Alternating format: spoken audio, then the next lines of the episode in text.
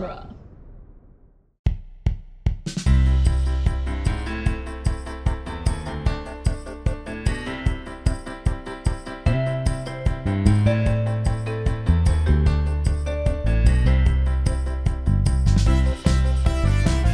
Hello, everyone, and welcome to the Protagonist Podcast, where each week we look at a great character in a great story. I'm Joe Dorowski, and this week we're discussing Judy Hopps and Nick Wilde from the film Zootopia. And joining us for the discussion is returning guest Hannah Rogers. Welcome back, Hannah. Hi, thanks for having me. So glad to have you on to talk about Zootopia. Uh, Zootopia is a 2016 film that tells the story of a bunny rabbit cop joining forces with a fox con man to stop a conspiracy taking place in the anthropomorphic world of Zootopia. It was written by Jared Bush and Phil Johnston and directed by Byron Howard and Rich Moore. Ginnifer Goodwin performed the voice of Judy Hopps, and Jason Bateman was the voice of Nick Wilde. Do you remember, Hannah, how you first came to Zootopia? I do. Uh, so it was out in theaters um, in March of 2016. I believe. Yes. Oh, is, yes. Uh, I think it was I- released first in February, so it would still be there in March. Um, it was. It was. It, eh, I, I think it. I don't know. I won't. I won't quibble over the date. But I, I. So my. So my my boyfriend. It's not important. My boyfriend and I were on uh, law school touring, and we were in Huntsville, Alabama, and I really had wanted to see this movie because this is the kind of thing I like to watch. And we went and saw it in a crowded theater, and we were shocked um, at the social commentary at the time because it aligned uh, so much uh, with what was going on in the world in terms of the presidential primary and just you know in general um, the social Mhm. political world. And then um, donald trump won the election and i was teaching a mystery fiction class so i put it on the syllabus. And like two years ago i feel like we talked about this. I said oh i could talk about zootopia for your podcast and now you're letting me yes, it's, it's one that's been on our list of things to get to uh, for, for a while. So I'm glad we're finally getting to it. And I just double checked. Yes, in the United States, it first came out in March on March 4th. It was a European release in February. So you were you were correct about it. Uh, it's first showing up in uh, March there. My wife took um, our kids to go see it, uh, or and I I think probably like our youngest was too young, so I was probably home with the youngest, and she took the the three older kids uh, to go see it. So she had seen it, and my my three older kids had seen it, and I had always meant to go s- to, to watch it and never gotten around to it. Till I was like, oh, I'm doing it for the podcast, and I finally sat with with my kids again to watch it. They hadn't seen it since it was in the theater. Uh, we watched it on Disney Plus uh, the, the other day in prep for this discussion, and it is delightful. And I did not realize just how popular this film was. Uh, you know, when it was coming out, when I was pulling up the trivia, I was just impressed with the amount of money it made and also the positive review. Like I, I thoroughly enjoyed it. Um, but like just a few things I have in the trivia, I'll just go ahead and share now. It has a 98% positive rating on Rotten Tomatoes. It won the Academy Award for Best Animated Film that year. It grossed $340 million in the United States, but a total of over $1 billion worldwide, which made it for the year. It was the fourth highest grossing film behind Captain America Civil War, Star Wars Rogue One, and Finding Dory. So that was a good year for Disney.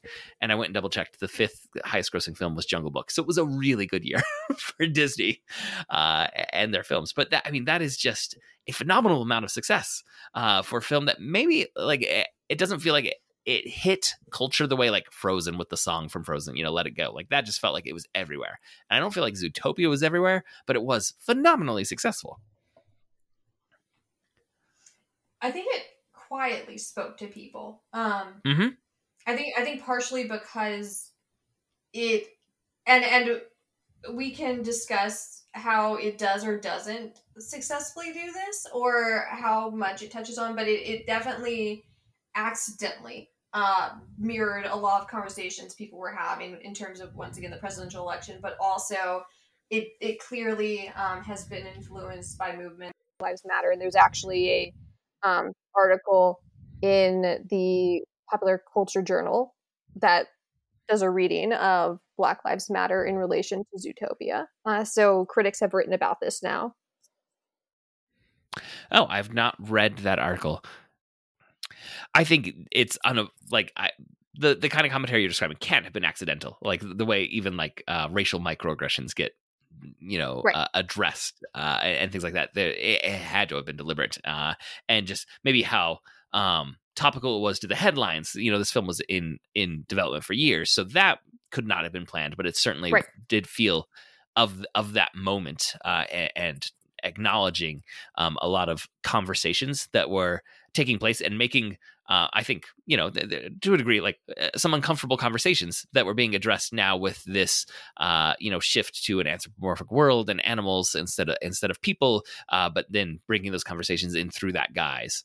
Um, and I guess maybe before we dig into all that, we should we should get through the summary. So let me just run through the trivia we have first. Uh, and the first bit of trivia was about the film's long and odd journey to screen. And I heard some about this uh, in some articles, but um, it was first first came about because Byron Howard pitched six different story ideas to John Lasseter, who at the time was the head of Disney Animation. Which, again, uh, we'll just say social issues. He's not the head of Disney Animation anymore. Uh, three of the films uh, that he had pitched involved animal characters. One was an all animal adaptation of the Three Musketeers, so very much in the in the vein of Disney's Robin Hood. I, I think one was a 1960 set story about, and I'm just going to quote what it said a mad doctor cat who turned children into animals. I don't understand. Like it feels like the, they're already animals. The, the doctor cat. I don't know uh, what what that story was going to be. The third story was about a bounty hunter pig uh, pug in space. Uh, so clearly, Howard wanted to do something similar to Disney's Robin Hood adaptation and do an all animal animated film. Lasseter suggested that he combine the 1960s story with the uh, mad scientist uh, causing some issues and the pug bounty hunter story, and that eventually became a pitch for a spy story uh, that was going to like travel around the you know this anthropomorphic world to different countries. Uh, and the film went into development with that, but things got condensed to make it one city instead of the worldwide adventure, and so it was decided to switch it to a police story instead of a spy story. And it actually went into production, uh, but with the Fox character, voiced by Jason Bateman, as the protagonist, and the bunny character was like a jokey sidekick.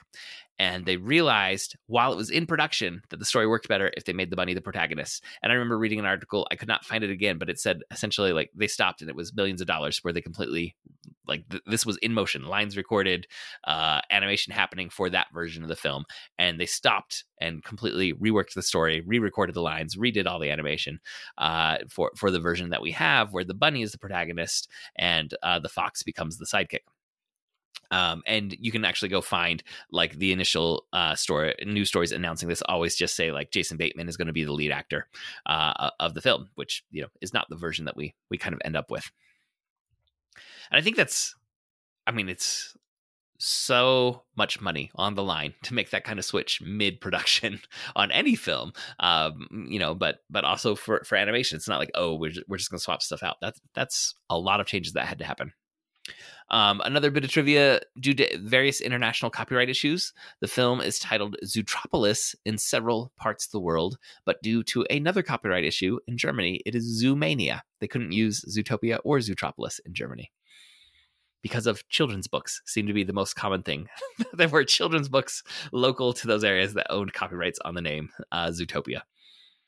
Uh, it, um, I already noted uh, how much money it made, and it's uh, very positive reviews. And because of that, you would you would expect an immediate sequel. Um, Disney. I don't know if you're familiar with Disney as a production company, but they do love franchises there, uh, and, they are very willing to go back to the well when they have found something that works. And there have been rumors of a film sequel, but nothing has officially like been announced on that front. However, um, during one of their their most recent investor calls, they announced that there will be a TV series for Disney Plus that will be an anthology series following three different groups of characters from the film. Uh, it will be following the mobster shrews, the dancing tigers, and the government sloths. Which, not the characters I expected.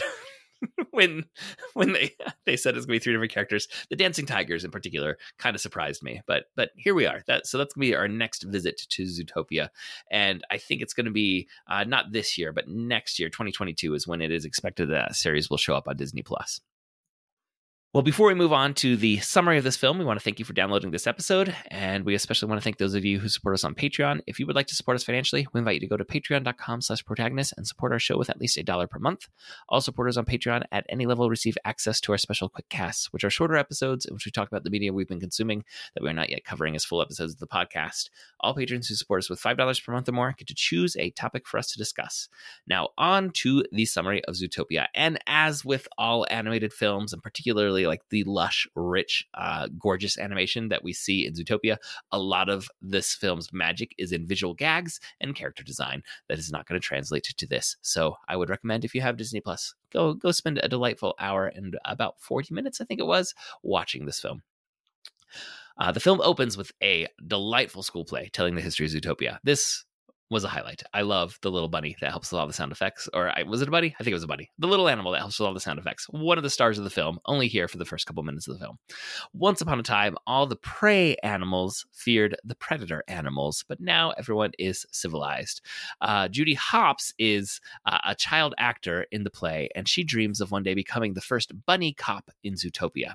So even though like uh, things are a lot better than when there were just the prey animals attacking the the the uh, or the predator animals attacking the prey animals. There's still some some boundaries that need to be broken through, and Judy Hopps hopes to be one of those. Her parents and her hundreds of siblings work on a carrot farm in Bunnyburrow, but she will follow her dreams despite her parents' recommendation that the key to happiness is having no dreams. You can't be disappointed if you have no expectations, essentially. Uh, but she does succeed in uh, joining the police academy and becoming a valedictorian there. But on the first day of her job, she's assigned parking duty, despite there being many missing mammal cases that need to be investigated by the police force. A con artist fox, Nick Wilde, joins uh, our cons Judy on her first day and makes a tiny profit.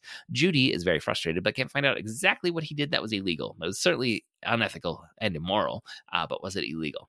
The next day, she abandons her job of giving parking tickets to go catch a thief who is running out of a flower store.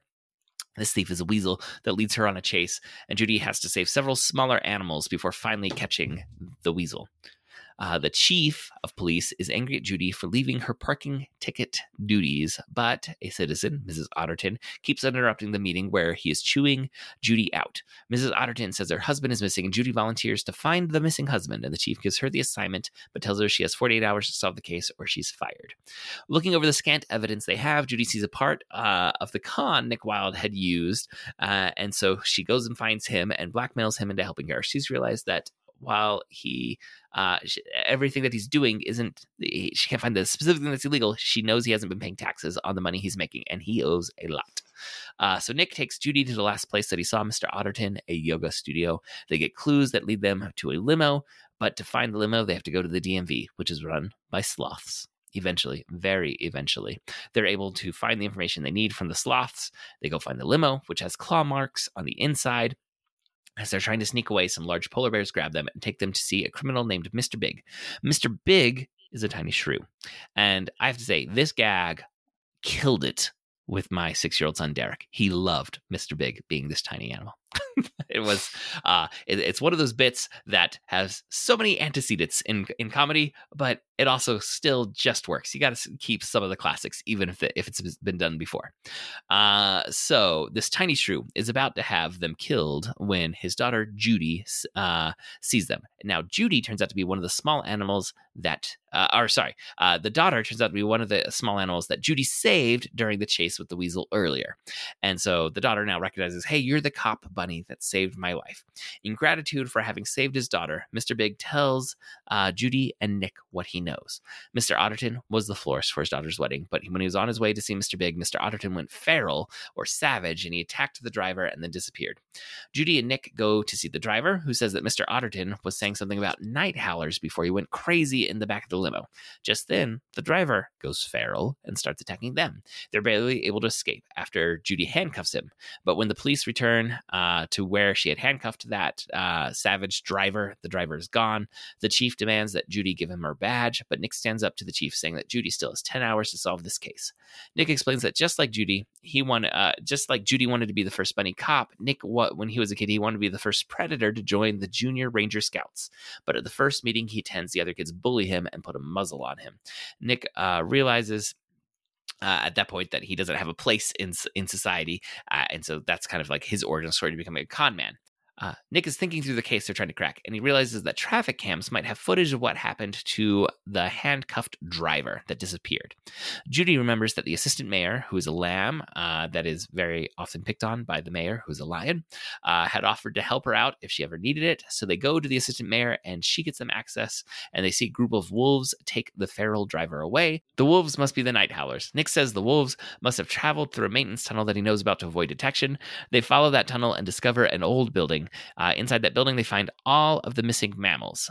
But all the animals have gone savage. They hear voices and hide in an empty cell. Judy records the conversation and realizes that it is the mayor asking a doctor why the predators are going savage. The doctor asks the mayor to go to the police chief and explain what's happening, but the mayor refuses. Judy's phone rings, uh, and they realize that you know someone is there listening.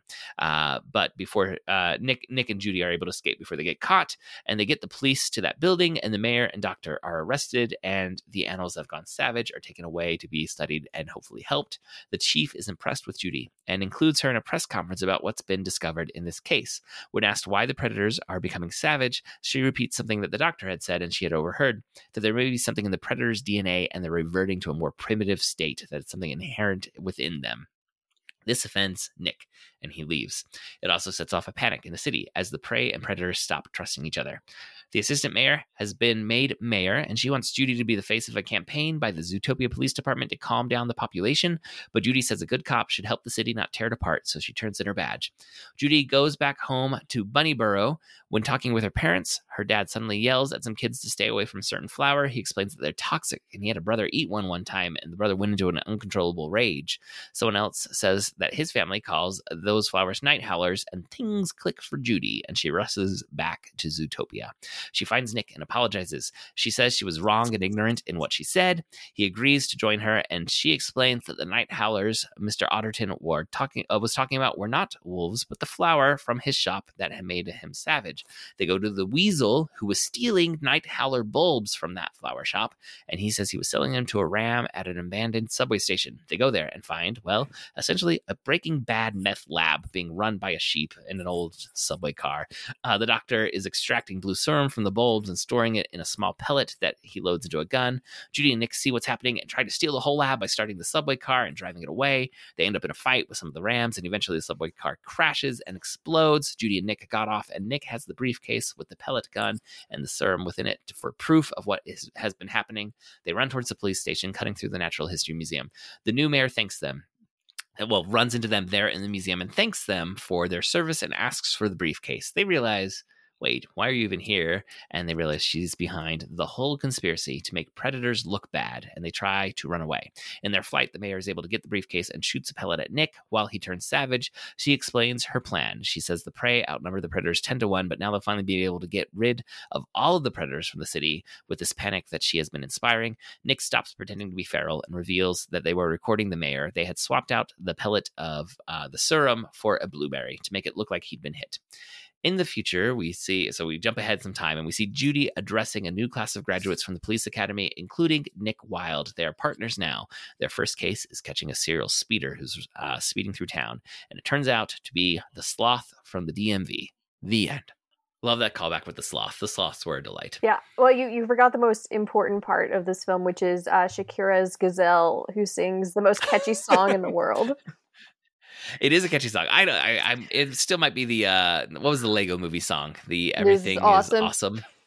That one was a little catchier, but yes, uh, Shakira does do uh, a fantastic song. It just turned out to be fairly incidental to the plot when you're trying to describe what happens. it, it is the major thing that when students came to class they wanted to talk about. Um, the the Shakira pop yeah. song in the in the movie. Yeah, so I I so we analyzed it uh, in relation to the themes of the film. Now I don't remember the lyrics as much. I've only seen the film one time, and uh, I, I was not paying as close attention to that plot point. So, how does Shakira's song tie into the themes of the? So film? the the song is called "Try Everything," um, which, if you uh, recall from the beginning of the film, if you've seen it, uh, when her parents are like, Judy, don't dream, be complacent. She's like, the, if you don't try, you won't fail. And she's like, I like trying actually. So it, it once again reemphasizes the value in trying. And, uh, you know, if you think about individualism in this film and personal growth and development, uh, this song is about trying and starting again. And I won't do like the song says things like I won't give up, I won't give in until I reach the end, and then I'll start again. I want to try everything. So that that really just sort of hammers home the the sort of individualist universalist kind of narrative that Judy goes through because that that is you know her her trying and failing and going back. Uh, you see this at the police mm-hmm. academy. You see this as she develops as a character. Um, and you you kind of like see that in her final speech as well when she's talking about you know we have to work together and it, and a new world starts with you and me and all of us and we have to push toward something greater.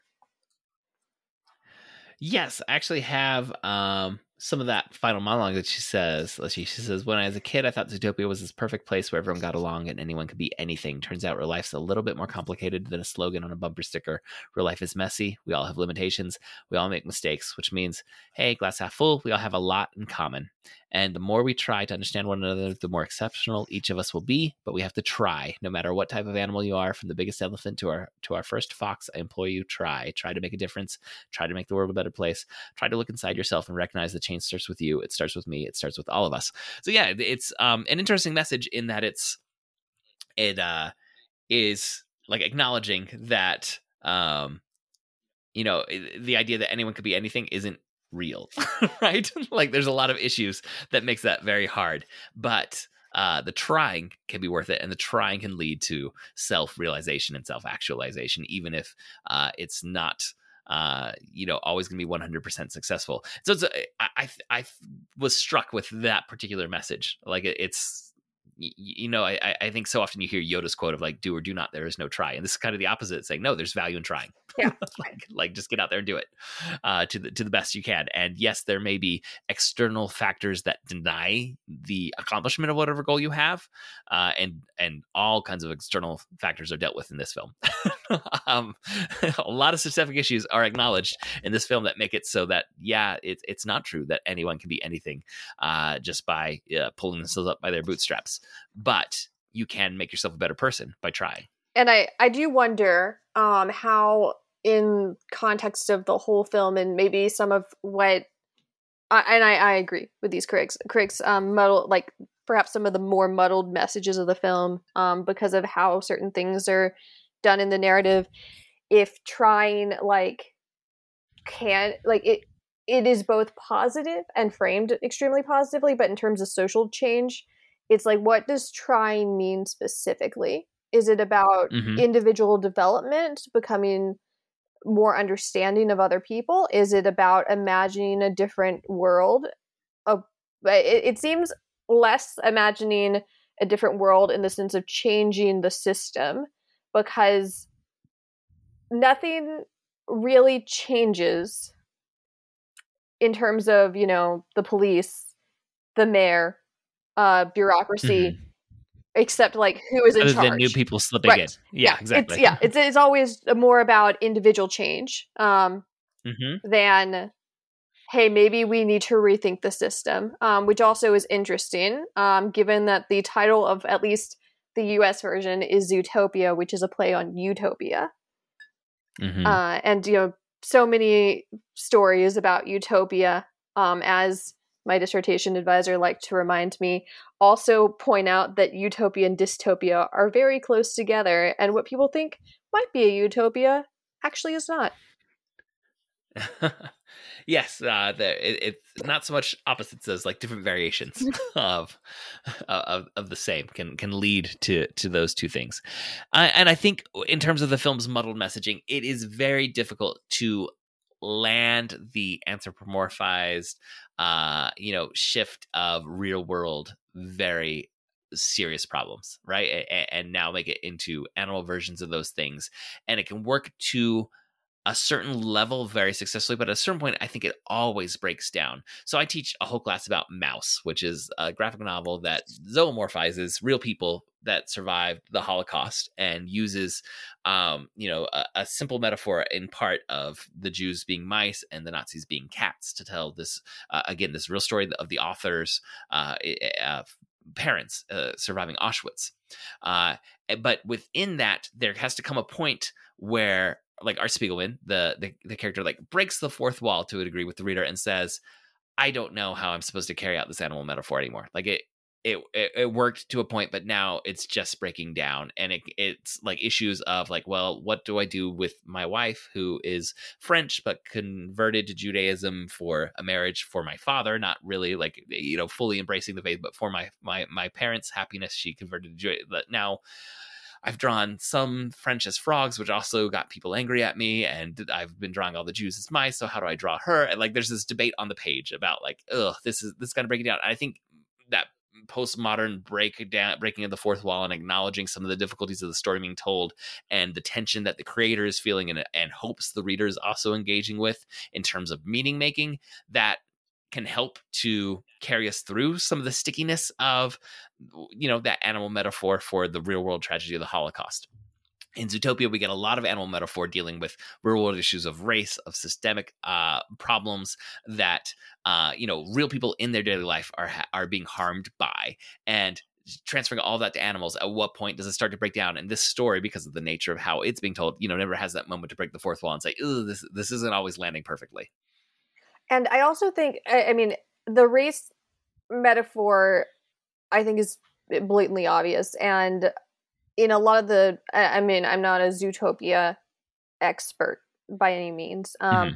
but in a lot of the criticism i've seen like the journal of popular culture article i mentioned it specifically looks at race and zootopia but i also think that when they're talking about discrimination they don't just focus on race based on how they refer to certain situations like judy hopps um, it's like first bunny cop. It feels very, even though there are women in the police force and her instructor in the academy, like seems to be a woman. Um, they they it does feel a little they, breaking the glass they, yeah, ceiling. it feels breaking the right? glass ceiling, and then like Nick at one point says to her, "Oh, you bunnies, you're so emotional," which I mm-hmm. mean, how many times has a woman been called emotional? Um, That's a pretty charged word choice yeah, I, to, to you put to put into a script that went through so many revisions and everyone looked at it and they knew exactly what how charged that word choice and was. even and I and this is to a lesser extent, and I might just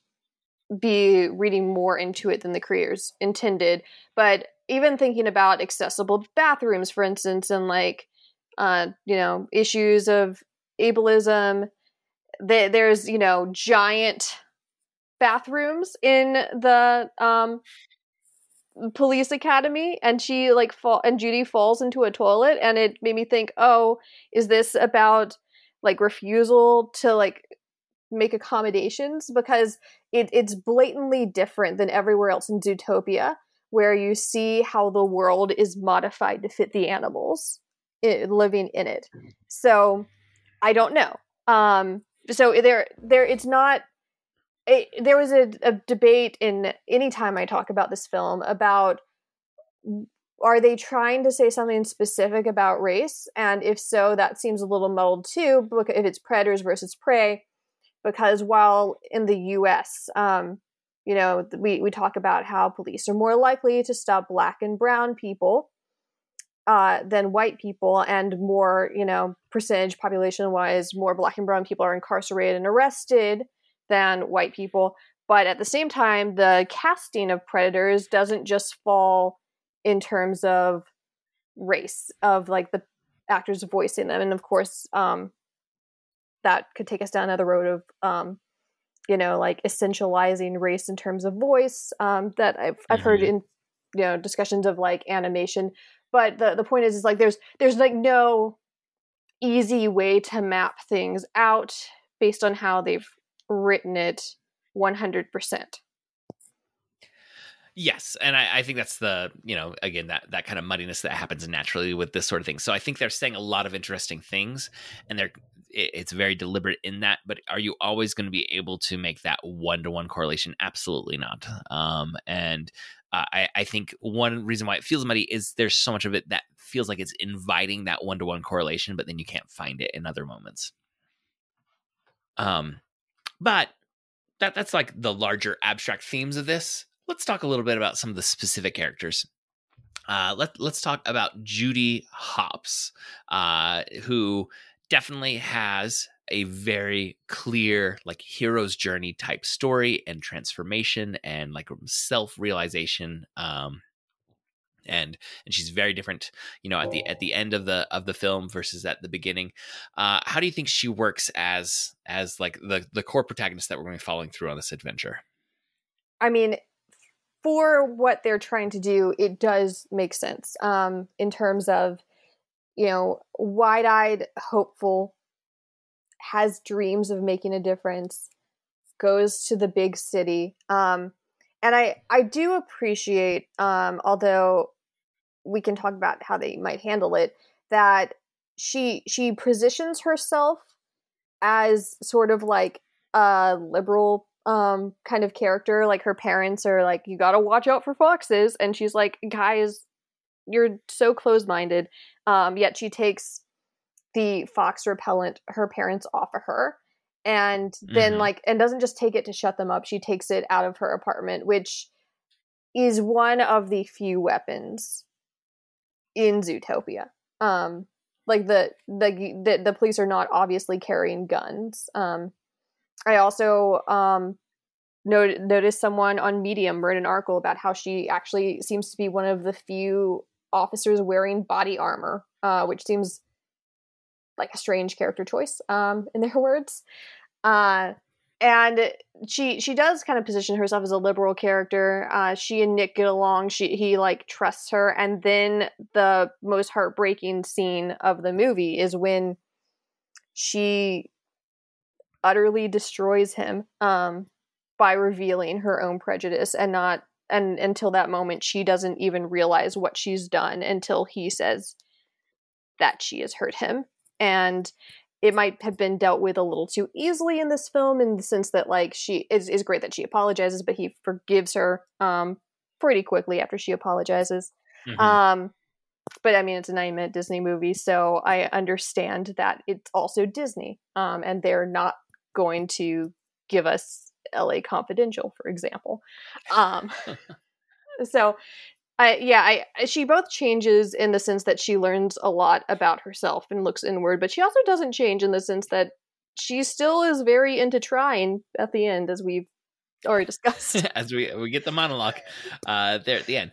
Yeah, I th- I think um the like the transformation that we get is uh, you know her her moment in the abyss and the, like the Campbellian monomyth version is after that press conference when she uh, you know breaks ruins her relationship with nick because she hurts him so badly. And uh, like she realizes that there's something in herself that she had not acknowledged right in terms of her worldview and uh and the language choice that she uses and how embedded all those things are and and in ways that are harmful to other people that she was able to be passive about and and not consider and i think it's very interesting that um like that's that is her big mistake um, you know, it's not. Uh, I mean, they haven't actually caught the bad guy, but everyone thinks she's caught the bad guy. This is supposed to be a moment of triumph, uh, and it's not realizing that she didn't catch the bad guy and she made a mistake in the case or anything like that. It is um, how uh, her words are having this harmful impact on uh, the social interactions of people around her. Is is what's going to send her into this lonely most separate moment and coming out of that she has to mend those bridges and uh you know correct her behavior and admit i was wrong not be defensive of like oh you're overreacting but like no i i said the wrong thing. And and that i think is an important lesson that i agree like his his acceptance of her apology was very quick, right? It just it just gotta happen. So there's a little hand waviness about some of the work, but I think having that message of like a a acknowledgement of your own mistake and not trying to excuse it as being like the the crux of a lot of the story that was an interesting you know inclusion in in this you know animated kids film with a lot of very bright colors and a lot of fun, uh, you know, character design and and you know, talking animals and all those other things. Um, and I think we get Judy Hopps, you know, has that parallel path with Nick Wilde. So should we talk a little bit about Nick? So before you get into talking about Nick, I do want to throw in one thing that I think is um a, like a great kind of character beat for Judy, um, which is super early on in the film and and super early on in her life when she's a kid and she is trying to, uh, you know, be the police officer on the playground basically, um, and some of the kids are getting bullied and she intervenes in a very effective way where she doesn't stoke the conflict, um, because I what is it like? Is it another fox or a coyote or something? Gideon Gray, a fox. Yes, Uh, yes, a fox. um, and so he's he's stealing carnival tickets and hassling people, and he's just being a bully. And she stands up to him and basically like takes a hit so she could just steal the the tickets back. But she just takes the hit. She doesn't like dig into like no, this is wrong. She just kind of like does it to help make the the the bullied animals feel better. And I think that's kind of like emblematic of her character throughout throughout the whole story, right? She doesn't want to stoke the conflict between predator and pl- prey ever, Mhm. right? And so she takes the hit. Like she quits the police force. She's like, "I stoked the conflict. I should quit." Yes, uh, and it's again that that acknowledgement that she, that she did exactly what she was trying not to do. it's is the key uh, character moment for her. And I, I, I'll say that that moment where she quits is like the one time I think this movie really like recognizes that there are systemic problems in the sense that like individual in the sense that individuals don't make or break the system because the system's bad because she's like I broke the world and Bogo is like no Hopps you didn't break the world. It was already broken. And we don't really get that kind of you know acknowledgement that individual action isn't super powerful. Um something else needs to change um otherwise in the Mhm. film I do also, I guess, before we switch over to Nick, I, I just one more time want to talk about the child Judy Hopps lying on her back saying "blood, blood" during during the play and throwing these red streamers about the history of predators attacking prey, and the callback that happens at the end of the film the Natural History Museum when when uh, Nick is pretending to ha- have gone savage. Uh, that is just fantastic comedy right there. she doesn't really change um, but let's talk a little bit about Nick. Uh, how, w- w- I, I guess, w- what do you feel like Nick's function is in this story?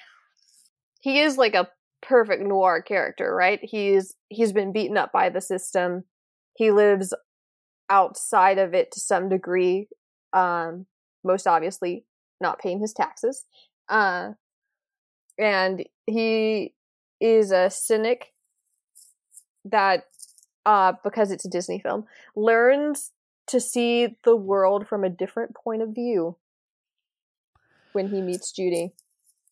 Yes, and I guess for him, like, there's a sense of like fulfillment in in, in like the flashback that we get of him at, at, when he's a kid, and he like he wants to belong. Like that, that's something that he wants, and he feels like he cannot belong uh, in this world, and that's why he is, like you said, a noir character. Like he's he's in this liminal space of like being, you know, taking advantage of society, but not really being part of society as the con man.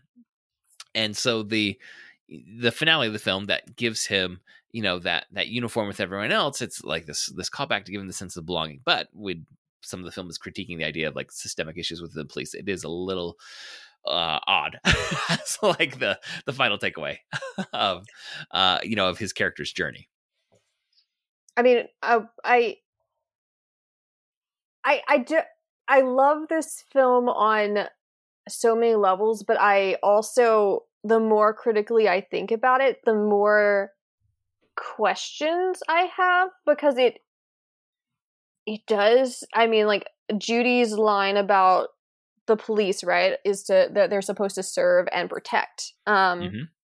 and so it is a reinforcement of the policing system uh and it also like her idealizing um of the police system is you know we're supposed to like also like capture bad guys and solve cases i want to do real police work when um you know I, i've i've read you know books like the end of policing um by alex Vitale, which like looks at uh the policing system in the us or again um we do this till we free us um by mariame kaba and they talk about how police work is actually no, actually, a lot of the things that police do are like the day to day stuff, like writing tickets.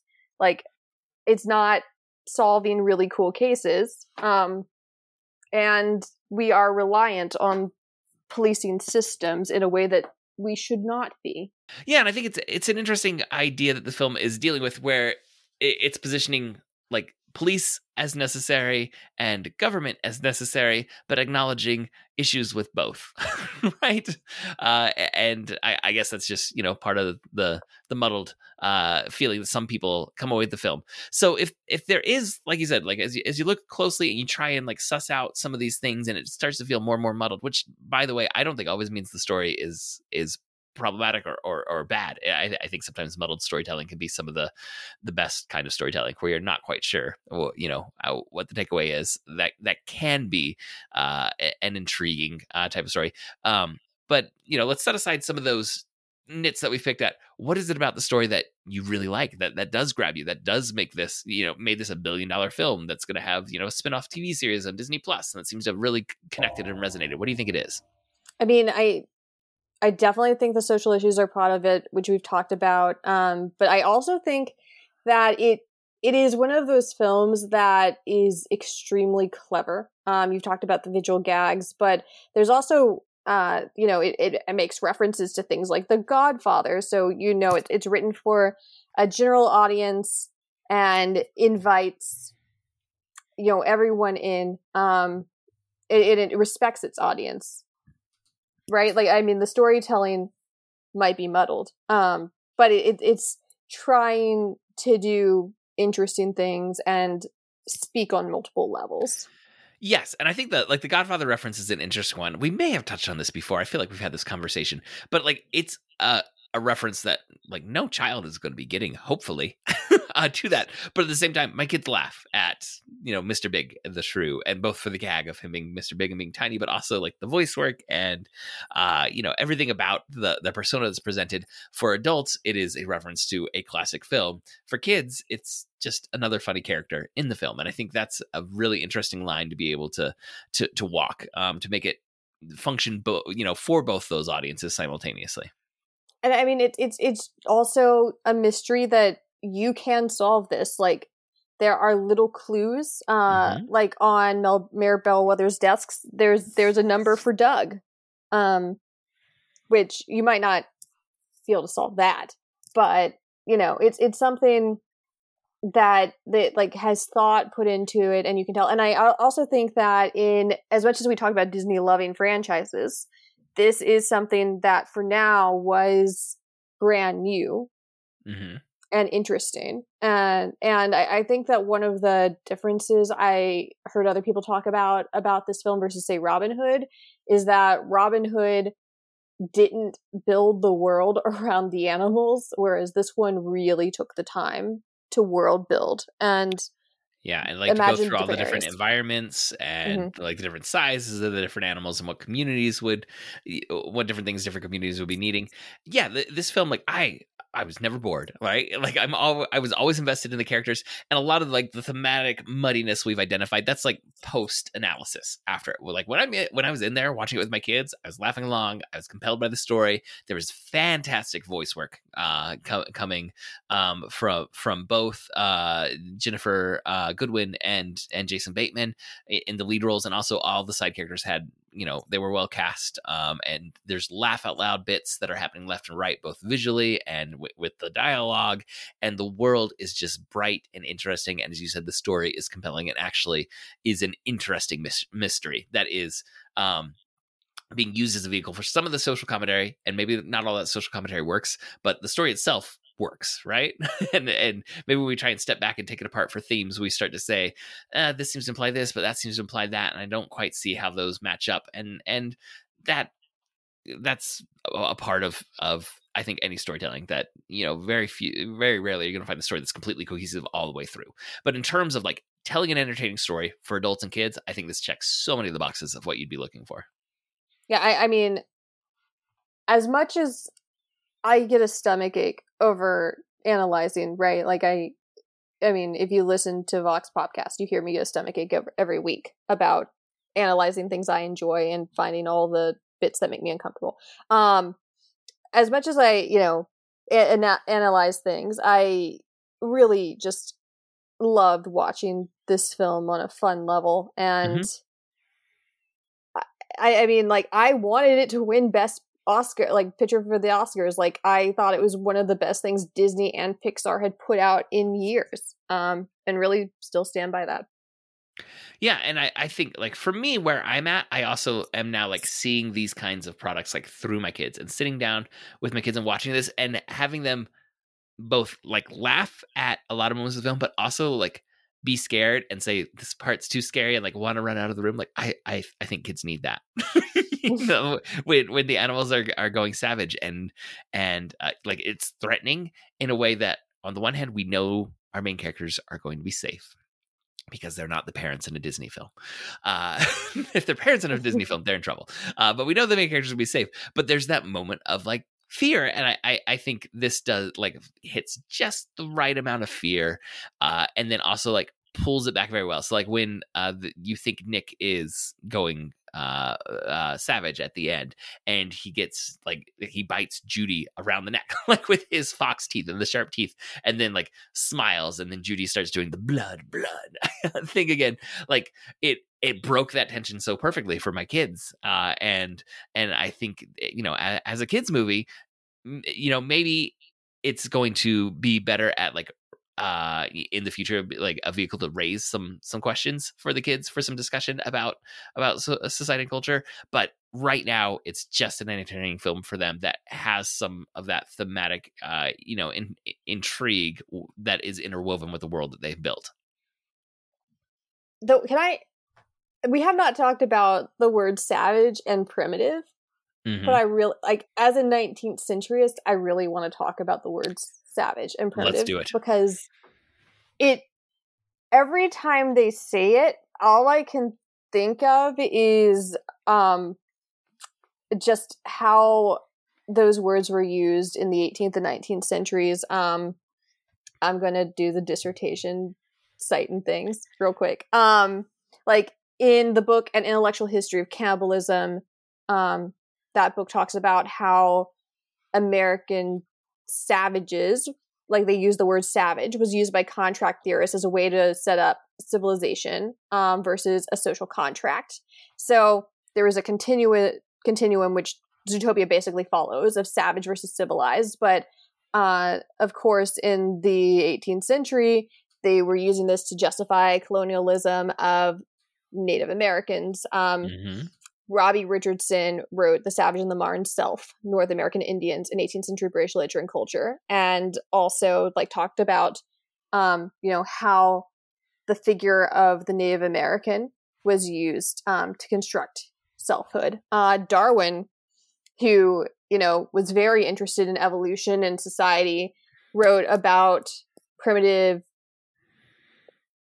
and savageness, his words, a lot. Um, and he did have a like a continuity between the civilized and savage man but he was thinking that civilization in some ways um is you know about like extending sympathy and social instincts and it you know um like like that's what se- separates like human from man and has all these false binaries that i think really do map on to zootopia in its line of thinking um, and it just, all I can think about is the, you know, very loaded colonial terms um, mm-hmm. when they mm-hmm. use those words. And um, if you're thinking, um, well, you know, Darwin wasn't invested in that because he was thinking about nature and animals. He definitely was. Um, oh, and he, his ideas were definitely adopted by people who were. oh yeah, yeah. I mean, like one major part of the voyage of the beagle um, is he looked at the Fuegians and he wrote about them in horrifically racist ways. And also um like if you if you take like gothic novels like like you know something like edgar allan poe wrote and you look at how darwin describes um like their world it's pretty close. Like darwin was not a neutral objective scientific writer and he certainly like used science to essentialize a lot of like gender race um traits especially. And so that that's not what they're going for in the movie i don't think but Mhm. also they do on accident i think. Um Oh, I th- I thought the word choice was very Oh. specific for. a oh i mean the- i mean the- i mean essentializing like they Oh, they right, don't purposely I try and essentialize traits um Okay. in fact uh they they um you know we talked about how they uh gosh what's the word uh it's late again uh they they, they like abstract they abstract things so that it's muddied so they're not trying to essentialize things but i think they end up doing that just by talking about the continuum of primitive savage ways. This is how it Mhm. used to be. This is how it is now. If that makes I've- sense. Yeah right now i'm teaching uh, an american lit class and we just got through all the contact literature of like letters from the conquistadores back to europeans and we're you know into the early uh, um, american fiction which has some problematic portrayals of the native peoples who had been encountered on this continent. Uh, but it, it is very much in that civilization versus savagery uh, mode of discussion which is you know the timeline that we're given at the very beginning of this film. Um but i think the film does not like approve of that language. Like that's the language that is what is the breaking point with nick right? Is is raising that language and saying you know there's something essential to this group of people versus that group of people um and uh, so so i think it's it, the choice of the, of that word i think i think was was a very deliberate one No, I yeah, I, I agree with you there. I just think that the way that they employ the timeline Mm, is what, see what you mean wraps it back around. Um, Mhm. because you know, if you adopt a certain narrative um, of origin, you put the practices of the primitive or the ideas of what a primitive person or object looks like into a certain category and you civilization is trying to distance yourself from that in that sort of logic continuum yeah I- that, I, I see what you're getting at with that Yep. Uh, so yeah, I I mean, it's they probably weren't thinking about how Locke uses those words in the social contract. I'm guessing. but but I think they're aware of how that you words have been u- Yeah. that word has been used in racial contexts particularly. Yeah, and and they also, you know, I I think that um the article I also mentioned um com- like thinking about Black Lives Matter in relation to this film also like thinks about the term predators and how that's been used Mhm. to describe the idea of like super predators, uh, exactly. In in government uh, policies, right? Well, any final thoughts about Zootopia? That's where we're about time to have to wrap up this episode. I mean, if you aren't going to watch Zootopia, at least download Shakira's "Try Everything." It's a fantastic song, Bit of an Um, earworm, yes, definitely. and I I hope they I kind of hope they do make a sequel. I know that people are like, "Don't make sequels," but I would be interested in seeing um how they might respond to abolition becoming more of a known avenue of thought in pop culture and just you know black lives matter in 2016 versus 2021 plus. Um I, I i would i wonder if things might shift in how they write and think Yeah, and I I hope like our discussion of some of the like the thematic issues that we've we've raised doesn't turn anyone off from watching it. Where it's like, oh, that sounds like a, a chore or a headache, or like it's swinging for the fences in in its uh, metaphors or anything like that. Like it is a successful film by itself. Uh, and if that's how you want to engage with entertainment for a night and just like unplug and turn on a, a fun family film, like this is going to do that. If you also want to engage with your entertainment in a different way, where you like you have conversations like, well, what do you think this you know this is getting at, and does that contradict this other element of the story? This is a film that obviously I think you know our conversation shows uh, can uh, warrants that kind of scrutiny and, and that kind of um, you know uh, exploration um, and uh, I think that makes it a fascinating piece. Like, it's just an interesting piece of pop culture history. You know that that you know this film came out in this moment um, and has all these aspects to it, uh, and um, it, it's something that I'm definitely still gonna be thinking about. But also, I'll probably circle back and watch with the kids again at some point in the future, just for a fun family movie night. All right, I think that is going to wrap up this episode. Thank you for joining us. For show notes and links to all the other great dueling genre shows, you can go to duelinggenre.com. Also, please subscribe to the Protagonist Podcast in your podcast app of choice, and please leave us a review. That really helps us out. We would like to thank Scott Tofty, who composed our theme music. You can reach us by emailing feedback at protagonistpodcast.com. We're also on Twitter. You can follow at protagonistpod or at jadorowski. And our producer, Andrew, is at Disminute. And our Facebook fan page is facebook.com slash protagonistpodcast. And you can also go find Dueling Genres Discord channel to see all of the uh, podcasters there and uh, other listeners having discussions about the episodes that we've uh, released recently. Hannah, is there anything you would like to plug?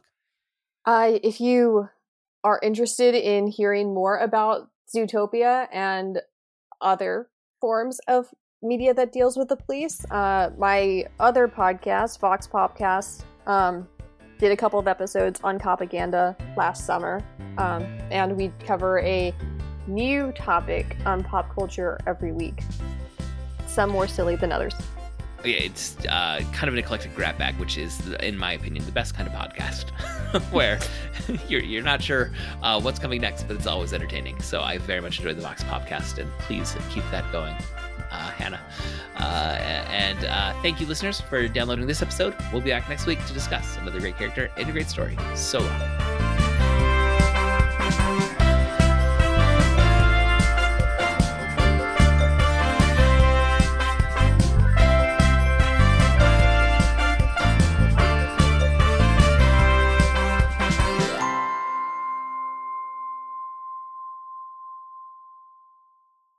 I don't know why I thought Andrew was gonna go.